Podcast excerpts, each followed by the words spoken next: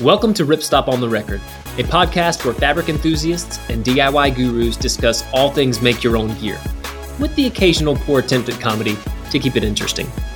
I'm Kyle Baker, the owner and founder of Ripstop by the Roll, and we're excited to have you listening. Hey, what's up, Isaac? What's up, Jameson? It's going great. Glad to be here. And we're back with episode 18, this time coming out on Wednesdays.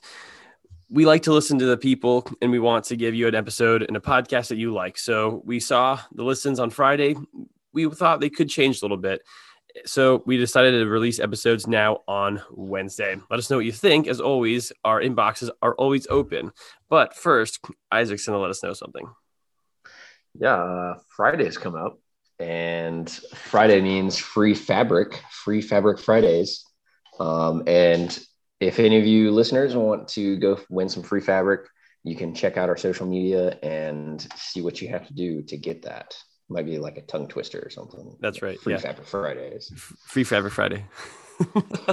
Say, record yourself saying it ten times fast. 15 times fast if we're if you're more lucky. So, on today's episode, we're talking with Gavin McWilliams. He's the global product manager at Samson Rope. He's been there for just over three years, as well as having a lot of experience in other textiles and technical applications. He's going to give us a little bit more info on Amsteel as well as other Samson ropes. And ultimately, we're just going to have a fun conversation about some technical stuff, kind of nerding out as we do. So, uh, let's head to the episode. This is Ripstop on the record. All right, Gavin, thanks for joining us today. And just as a starter for everybody listening, what do you do for Samson Ropes? Yeah, so uh, thanks for having me. Um, so basically, what I do uh, is I develop the communications and uh, and product strategy for at least the markets that I look over, which is about half of the business. So uh, looking at arborist, uh, like fishing, utility, mining, sailing, some of our specialty markets like bowstring, um, stuff like that. So it's basically laying out like a product roadmap uh, for the next couple years, uh, figuring out or at least moving it through the pipeline through engineering, design, R and D, and then developing kind of our well our communication strategy, exactly who our end user is, um, how to communicate to them, how to reach them, whether that's through digital, social media, print advertising. Um, going to shows, uh, using third party advocates on social media, stuff like that. So it's kind of the whole game. Um, the good thing about the role too uh, is that uh, I kind of get to make it what what works out best. We are, we kind of have a a bit of a, a skinny crew, um, and I have a background in international business. So one of the things like before COVID took place, I knew that we had big opportunities overseas. Like primarily right now, we're kind of a North American uh, based company, um, but I know that we have customers who are clamoring for Samson rope in Europe, and we have some good customers there, but I know there's more. Um, I know we have some customers clamming for for Samson rope over in Japan. So uh, pre-COVID, I did uh, the big uh, European tour through Amsterdam, Germany, the UK, and then I went over to Asia, where I've uh, I've lived for several years in the past through Hong Kong, Taiwan, Korea, and Japan. Um, set up some new accounts, found some new opportunities, and yeah, it's a no, it's a good gig. I, am really enjoying it. That sounds awesome. so, uh, so Gavin, could you tell me a little bit about the the background and kind of the history of Samson Rope, like where where it got started, who it got started for, all that? Yeah. Um, so in 1878, uh, a guy named J.P. Tolman, he was actually uh, a member of the first graduating class of MIT, uh, oh, wow. founded, um, yeah, it was real interesting. So founded a company um, up in Boston, uh, and he made the first braided rope with a reinforced core. So, um, so that's you know 143 years ago or something. We actually still sell that same uh, rope today. Uh, we wow. just call it we just call it like general cordage. Um, but since then, you know, we've made lots of advancements in innovation, in technology. We introduced the first uh, double braided rope uh, in, in 1957. Um, and basically, what that is like, you know, when you take your shoelaces and you like twist them together or you braid them together.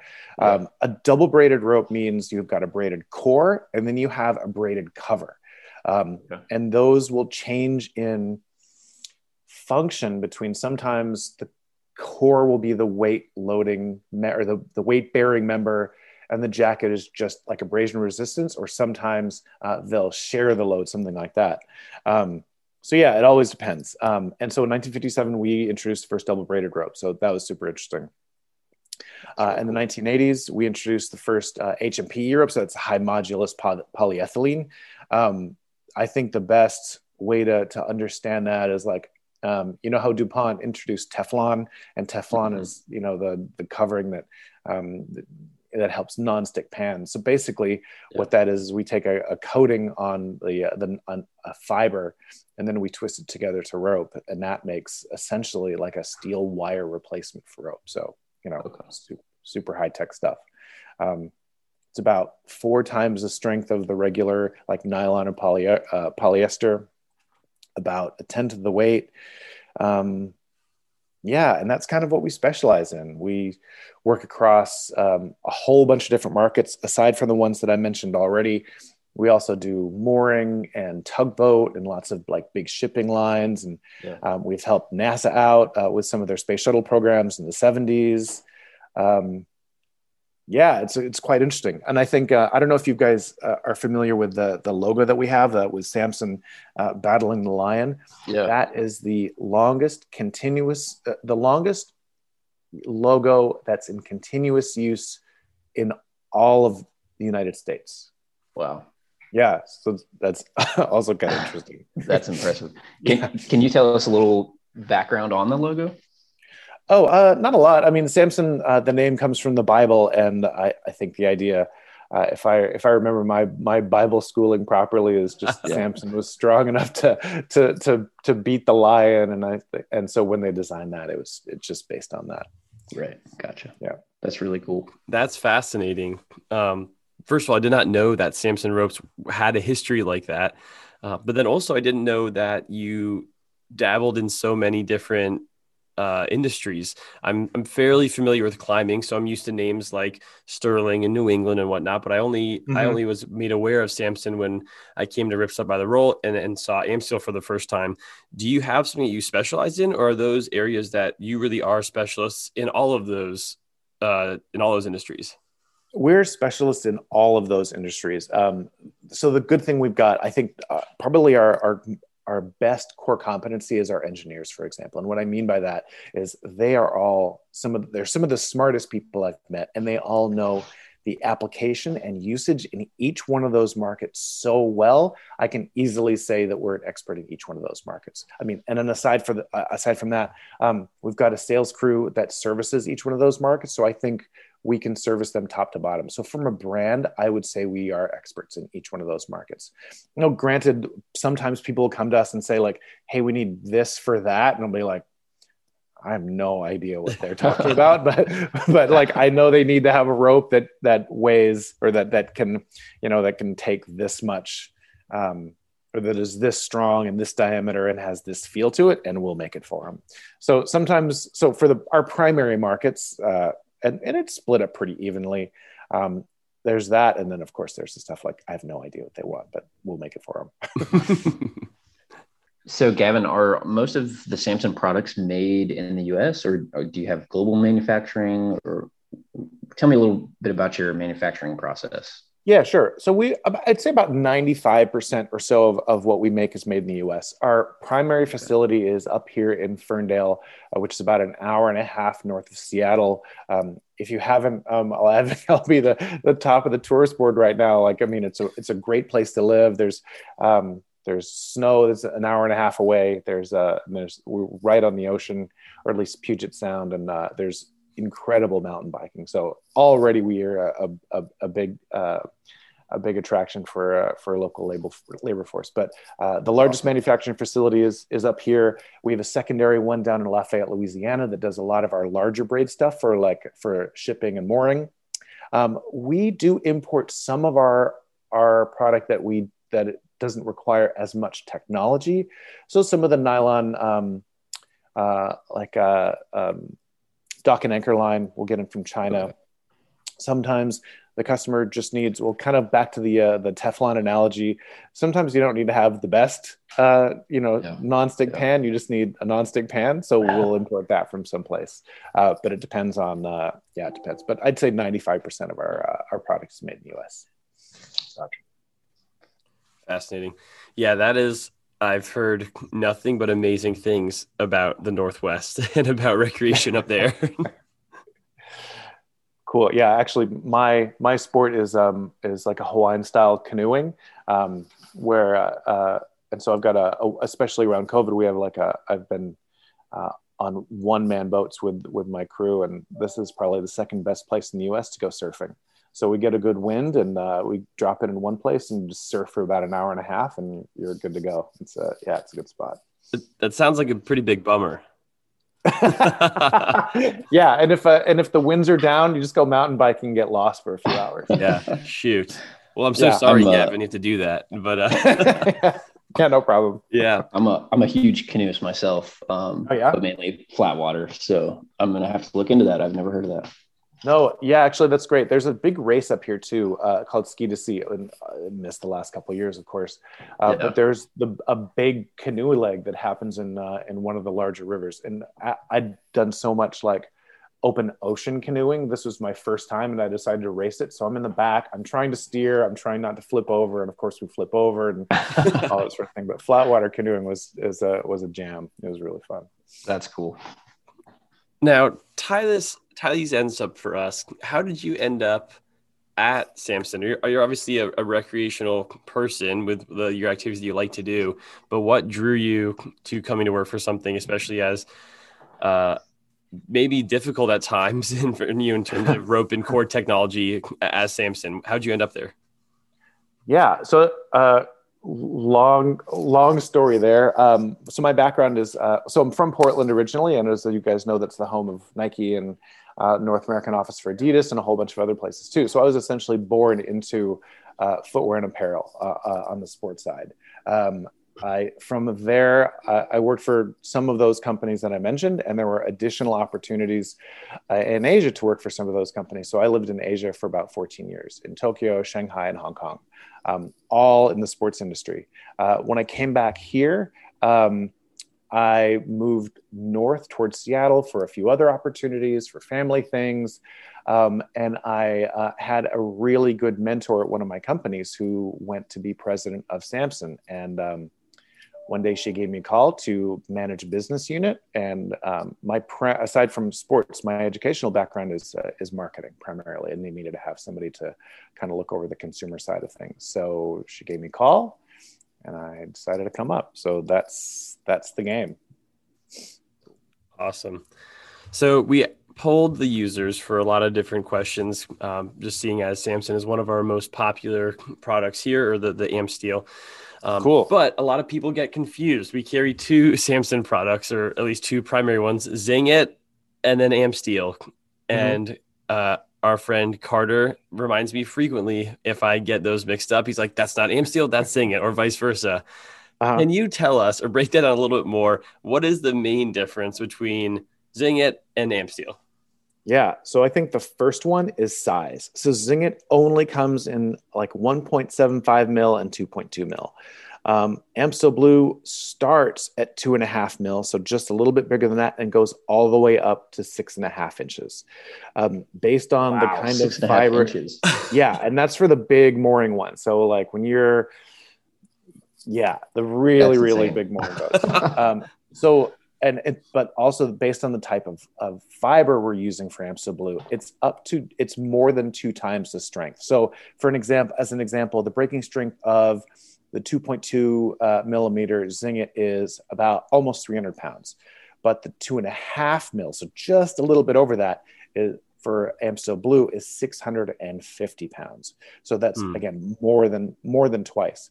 So do you guys want to take a guess at what the breaking strength is for the six and a half uh, inch uh, Amsteel Blue? no, go ahead. Just take a guess. Add a lot of zeros, but take a guess. oh, Jameson, what's your guess? Um, I mean, I'm thinking of like the the Amsteel. That one's like 20 or 2000. So then, like the one I'm looking at, whatever that size that is. So we got to do a lot of math there. Let's just go with. There's a lot of math. That's the thing. That's one of the things. There's a lot of math, and that's not my strong suit. So yeah, yeah that makes that makes two of us. So I'm just gonna do a, a really bad calculation of uh, fifteen thousand pounds. that's pretty good. Six and a half inches of Amsteel Blue is 4.2 million pounds of breaking strength. Oh my gosh, it's ridiculous. So, I, so, so, from a construction standpoint, they're almost exactly the same, but the big one is size. I see. Gotcha. Wow. Um, that's, yeah. So that's, uh, that's pretty interesting. Yeah. Um, so going off that a little bit, could you tell us a little bit about the types of, of fibers that you use for the the Amsteel Blue and Zing It? Um, yeah. Do you use like Dyneema branded fibers, or are they generic ultra-molecular weight polyethylene? Yeah, sure. These are all uh, Dyneema fibers. Um, we okay. use Dyneema and in our, our top end, our, our premium products. We are Dyneema's largest consumer in North America. So we work, we consider them a partner. We work really, really closely with them. Um, we are have started in the last, I don't know, three or four years to move into a, some more generic HMPE um, fibers. Again, kind of back to the back to the Teflon. Not everyone needs to have Teflon. You just, I just need to make sure my my omelet's not going to stick. I don't care right. how long it's going to last. So for those customers who just like they just need something that's going to work real quick, um, you know, we'll we'll get it. We'll we'll work on some of that. But I would say, just you know, thumb in the air, eighty five to ninety percent of what we of the high tech stuff that we make is is Dyneema. Okay. And and within Dyneema, there are several grades. There's, um, you know, there's kind of like a good, better, best, and then there's like a super best. So actually, they just came out with something called uh, DM20. You guys know, like um, at uh, Major League Baseball stadiums, the nets when they hang the long nets. So we supply yeah. those as well. But there's um, there's a uh, there's a characteristic called creep. So when something is hang- is hung for a long period of time under tension, um, but does it doesn't have like active load on it. Well, it's not the right way to do it. It does. It's not like pulled all the time. Mm-hmm. Um, it when it starts to sag in the middle of that's called creep. Um, DM20 is a new fiber that we make in, that we turn into a product called Everstill X that has zero creep. So you can hang those MLB nets and yeah. it's like I don't know. Like, I'm gonna, we're gonna go back to the 4.6 million pounds. Like I have no idea how much these these weigh. Um, yeah. You can hang those over an extended period of time, and there is virtually zero creep. So wow. they make some really good product, and we we put that in our premium offering. And so that's still a UHMWP fiber. It's just at a, a higher grade, or correct? What's yes? Okay, gotcha. Yeah that brings up a really interesting point for me as well that I've heard because we talked with uh, people from DSM last fall and they mentioned those nets at, at MLB games. Mm. Um, but what other applications to your cords do you have? Because I wouldn't have thought of netting. It obviously, makes a ton of sense, but I would have thought about that in a different scope. What other ways do you see uh, cordage or rope being used, like kind of like that netting example? Wow. To be honest, here's the crazy thing about rope. You don't think about it until something goes wrong. so like, I mean, I think you could walk down the street and you could see like a whole bunch of different applications and not even think about it. So um, just kind of sticking with sports for a second, you know, the flyby cameras that they use in, uh, in NFL stadiums. Yeah. Um, yeah. We use, actually, I'm not exactly sure which fiber. Um, but we use uh, Dyneema fiber for the ropes that hang those cameras and they won't break. Um, yeah, there are like a million different uses. There's winch lines. Um, so here's actually one of the things that I was most surprised with. So you know, like on the on the power lines, um, they they use our product for stringing lines, and essentially what that does is you have to uh, essentially clamp one of our ropes to the end of a power line and string it up through the power poles and like pull it through. I'm motioning with my hands. I know you guys can see that. um, um, it's kind of like a pulley because you can't actually pull the power line through because it's a live wire. Sure. So that's another option. Um, again, lots of fishing op- uh, fishing applications. Um, kind of a preview down the road. I would love to get some high modulus stuff into the arborist industry. Um, tree Mhm. care in particular is something um, I've grown to be really excited about, and Yeah. I think, um, and the reason for that is like the consumers are so excited about what they do. Um, this kind of harkens back to my sports background. Like, um, you know, I love running, I love playing basketball, so it was always fun to work with that consumer and those and those distributors. It's fun to work with these guys who climb trees for a living because they love it. Um, so you're always thinking of like, how can you make their lives better? And so I'm trying really hard to try to introduce this this higher tech uh, uh, fiber into that market. The problem is it's too strong and it's not stretchy enough. So like like it's so it, it's not like dynamic climbing rope where you need something that's stretchy and it's going to catch you and absorb a lot of shock. Yeah. Um, but it's something else. So you know we're always thinking we're always trying to to to to push the envelope into the next grade. I mean this is it's kind of part of our history and um, yeah we'll keep going. I mean and even talking about climbing lines for a second um, again back to my my uh, my background of sports. When i first joined samson that was one of the things i wanted to do more than anything. Aside from an, a market that would make the consumer excited about the brand internally you get like really jazzed if you're making something that's good for your you know the, the end consumer something something's excited about. So i did a ton of research. Like i know we have the capability to make a really really good rope like i said we have some of the best most dedicated engineers on the planet. Like i i guarantee it. Um, so i went to uh, outdoor retailer show for a couple years. I met with a lot of people uh, went to a few sites. Uh, i don't know if you guys have ever been to, like to smith rock in uh, in oregon. Um, really really great spot. Under all weather conditions people are climbing. It's awesome. Um, at the end of the day what i realize is that there are so many already really good established brands. There's Edelrid, there's Mammut, there's Blue Water, um, and it would have cost us a lot of money to try to pull consumers away from these brands that they already love and trust. Yeah. And even though we make, uh, like I said, I'm confident that we'd make a really good rope. It would take a lot of res- like engineering resources, marketing resources to get to that point. I mean, I'll I'll keep talking about it internally and all that sort of thing but we just weren't quite ready to make that move yet. We've got other markets that are that are doing for doing pretty well for us already. And uh, i know someone would have uh, i would have gotten in trouble somewhere from for using too many engineers to make a fun so what is it about um, Dyneema fibers that I, I guess so Dyneema fiber does not have much stretch, correct? Correct So that in my mind, I can see where that wouldn't lend itself really well to a dynamic climbing rope, like you said, because you you need that shock absorbance. yeah Are there any other fibers that that you work with that might, you know, that aren't necessarily like the typical fiber uh, for that application that you know that might have better qualities for that? Well, better call. We would still use like nylon and polyester. Like, Okay. like we make really good like static is a well in comparison static climbing rope. We already make some really really good stuff, but just in terms of dynamic.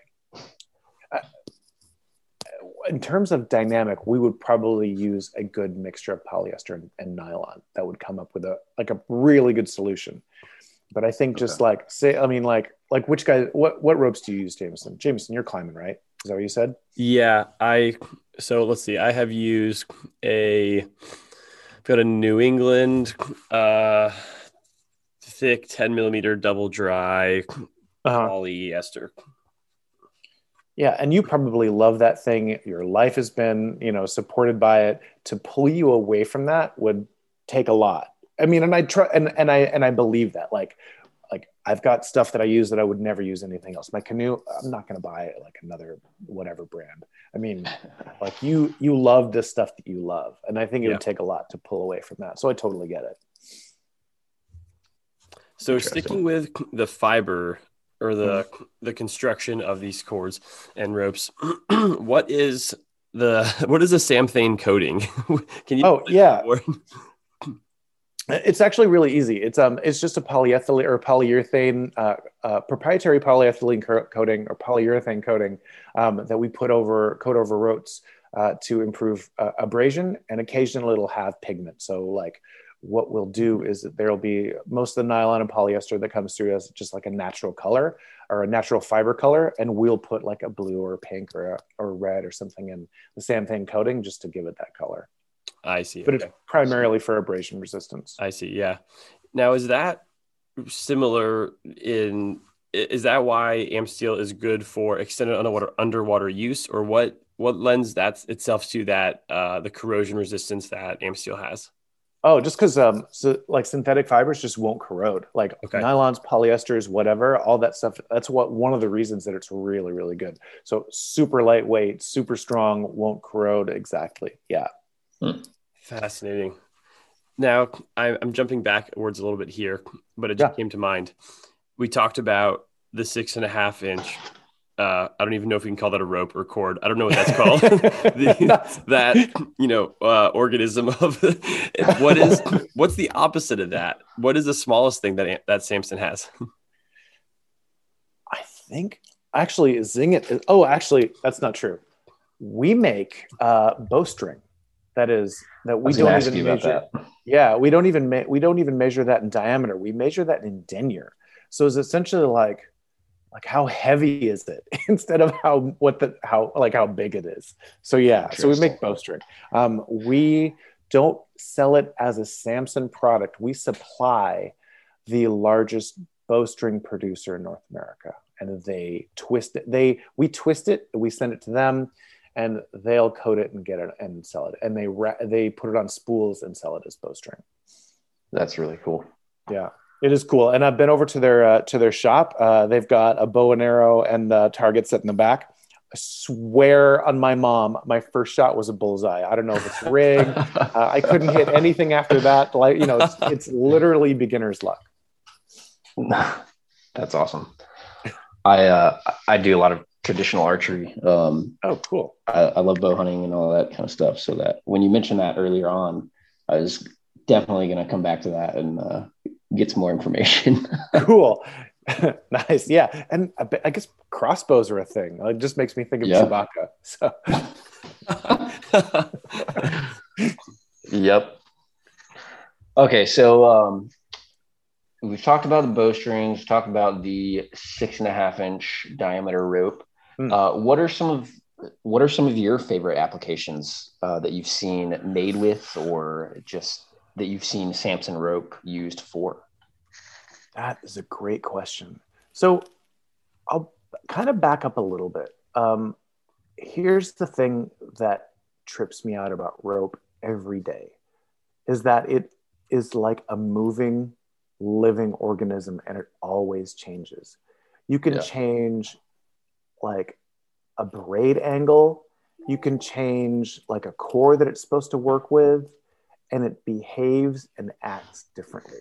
It's amazing.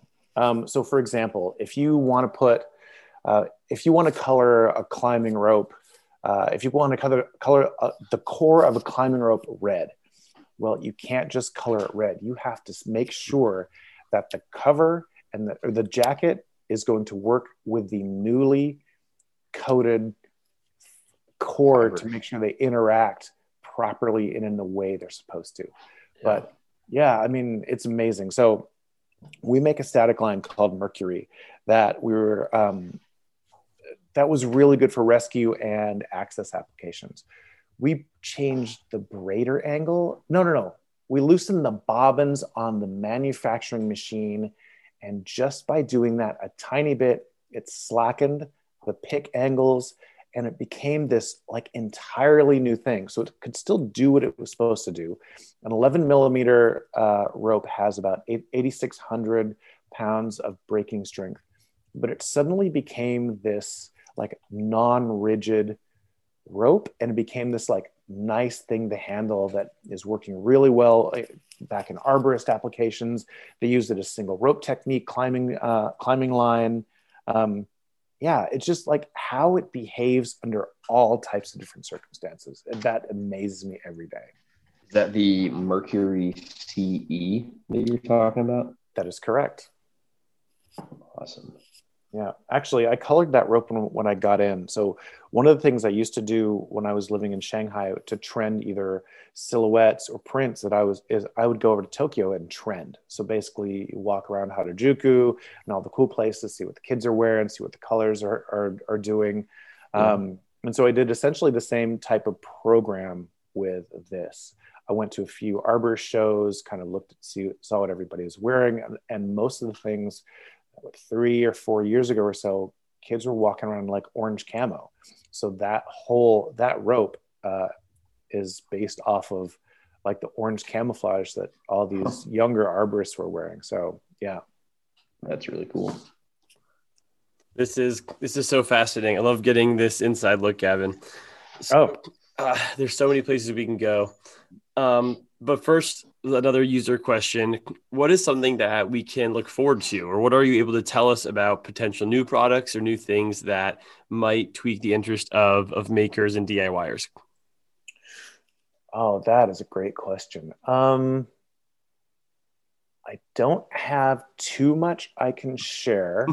um, yeah, uh, I will. I will simply say that we continue to reach out to all our consumers to see what they're looking for. We always encourage people to reach out to us to tell us what they need um, and just kind of to you know keep your eyes in that digital space to see what we're coming up with um, yeah. there's always something going on it's really yeah cool.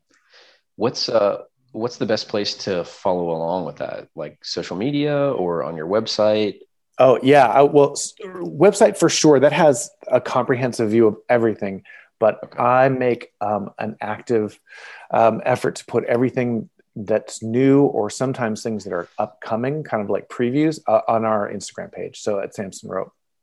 So we are doing some other research. Obviously, we are used to the Amsteel, but we are very intrigued by some of these other ones um, specifically the biosourced ropes. It's obviously oh, a big yeah. push for a lot of great reasons. But for instance, we have a couple eco fabrics here that are um, made from recycled wall, uh, water bottles. What does what does that construction process look for a rope? Obviously, the fabric, for instance, ours, uh, one of them is a uh, sil poly, I believe. Obviously, you want a tarp to work, but a rope generally can have that, you know, that life altering side of it. How do you mm-hmm. how do you create a rope that's biosourced?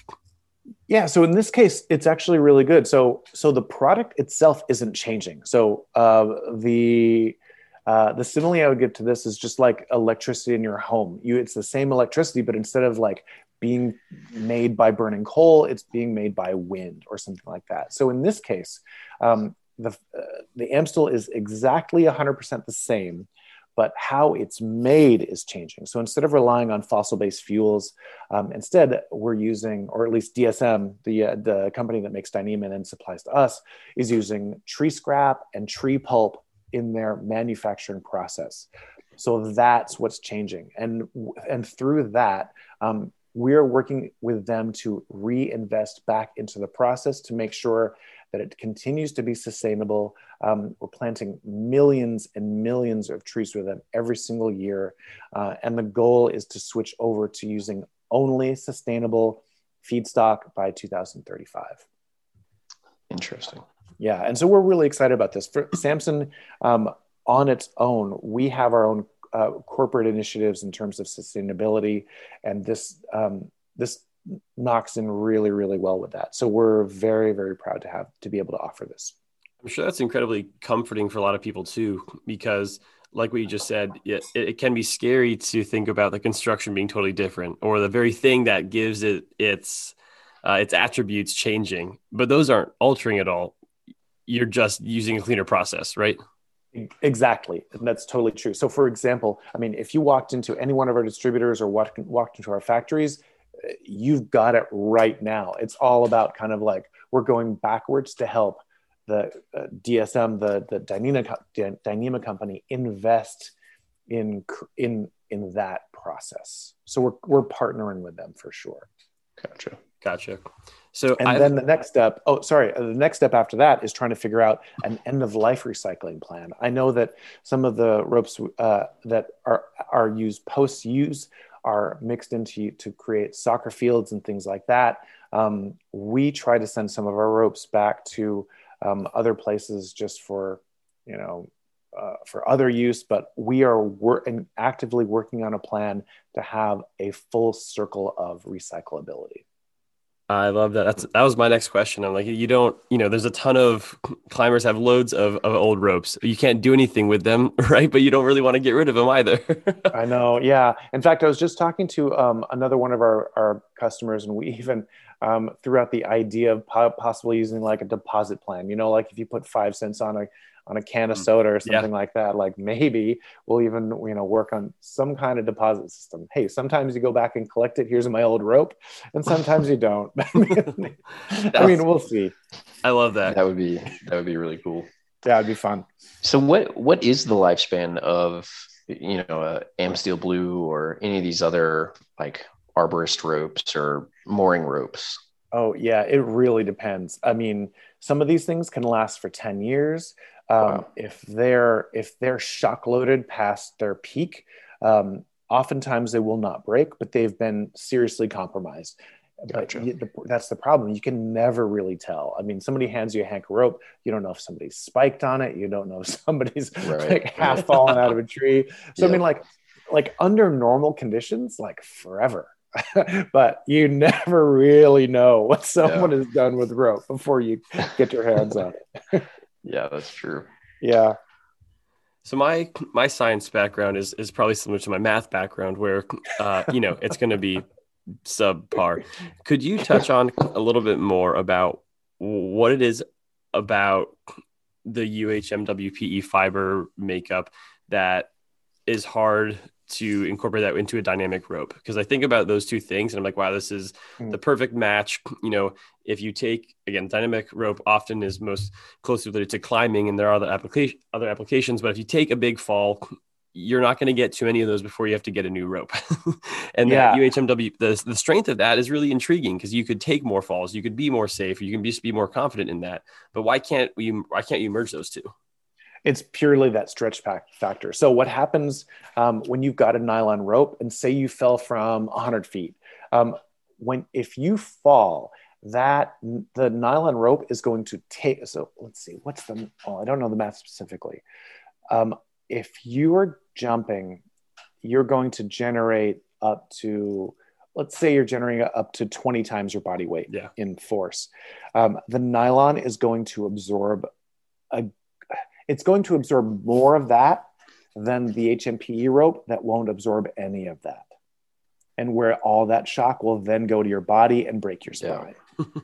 So that's so not that's ideal. The, yeah, that's the major problem we're facing. And that's why like like I really want to bring that stuff in. Like it would yeah. be so good. I just got to find like the right mix and the right use. We've even worked on stuff like blending polyester and HMPE because I want to give that strength. Because imagine right. too, if you're climbing up a, a wall and you've got and you've got a super strong rope it ha- it can it only needs to be half the size or less yeah. to maintain the right strength. I mean, that means you're carrying less weight. That means you can climb longer. Yeah. Yep. And you just it's like it's just not stretchy enough. So yeah, it's tough one. That's that's a really fun. Uh, I mean, it, it's I'm sure it's frustrating for those that are that are doing the real work to make it happen, but that's really exciting because it's kind of one of those things that feels like we're still not in the future yet. you know, like that is so optimistic to think that in the future we could be lead climbing on an eight millimeter, six millimeter rope without taking yeah, a lot of compromise. yeah, wouldn't that be cool? And I'll tell you something. Uh, we do have um, a uh, uh, an innovations uh, engineer, and they're working on it we're not we're not there yet. Sure. Somebody somebody's working on it. That's awesome. That is so That's cool. Cool to know. Yeah. Oh man, I love it. Uh, Gavin, this has been so fascinating just to pick your brain. Thank you for spending a bit of time with us. Um, we're wrapping up on the questions. We've touched on pretty much all the ones that we can have. And then Isaac, I've just been, uh, we've just been going off of what, what we've been thinking. Isaac, do you have any other questions? I do have one more question for you. So yeah. it's a little more of a, uh, like technical related question. But when you're doing uh, like tensile strength testing for your ropes, um, the ropes that have a a jacket, um, do you base the breaking strength off of when the jacket breaks or when the core breaks? Great question. So whatever the rope is designed to do, that's the baseline. So if okay. they're if they're built to share the load, we'll wait until they both break. Gotcha. Um, or or you know, or even well, yeah, even if if one breaks and the rope is no longer viable, that's the baseline. So here's the difference too: that we'll break our ropes up to 40 times to get that average break strength. So we yeah. won't break it just once. So go, yep, we're good. We'll do like I've seen these graphs of uh, of lab tests that we've done, and our laboratory is phenomenal. You walk yeah. there's these long splicing benches. We've got this enormous Satec break machine. Break machine. My favorite thing is the drop tower. it's super cool. I mean, you have somebody go up there and you put place like X amount of weight, 50 pounds, 100 pounds, and you just drop it. It's super cool. Um, yeah. So those are so that's ba- so the breaking is based on what however the rope is built or what it's built to sustain, and then we we we test it 40 times before we set a spec on it. Okay. Very interesting. Thank you for answering that. Yeah, no problem. Happy to happy to answer anything else too. Well, you haven't invited us, but we're we're totally there. This is right up our alley. what I uh, what Isaac and Carter and and what we all like to do here is just see what we can see what we can test and and see what happens. So you're speaking our language. Great. No, you guys are a hundred percent. When everything opens up, I absolutely invited to come over. The lab is awesome. The manufacturing facility is awesome. Um, the whole thing is pretty exciting. Um, yeah, I really like it. That's fantastic. Well, Gavin, it's been absolutely incredible talking to you. Thank you for sharing this knowledge. Thank you for spending some time with us. Um, the makers and DIYers, I'm sure will will love it and appreciate it. Uh, is there anything else that you can share? We'll make sure to link the Instagram so that people can follow Samson there. Um, but yeah, is there anything else that you want to let the people of Ripstop by the Roll know uh, from Samson? No, nothing. That sounds no. Everything sounds great. Thanks for the questions, you guys. Awesome. Thank no you for problem. answering all of them. Yeah. Well, Gavin, have a great day. Uh, we'll be in touch again. We, we love working with AmSteel. It's a huge, like I said, it's one of our uh, big products of ours. So we will continue to be in touch with you guys. And as always, just thanks again. Yeah, no problem. Anytime. Awesome. Until next time. Thanks, Gavin. Bye. Thanks, Gavin. Thanks.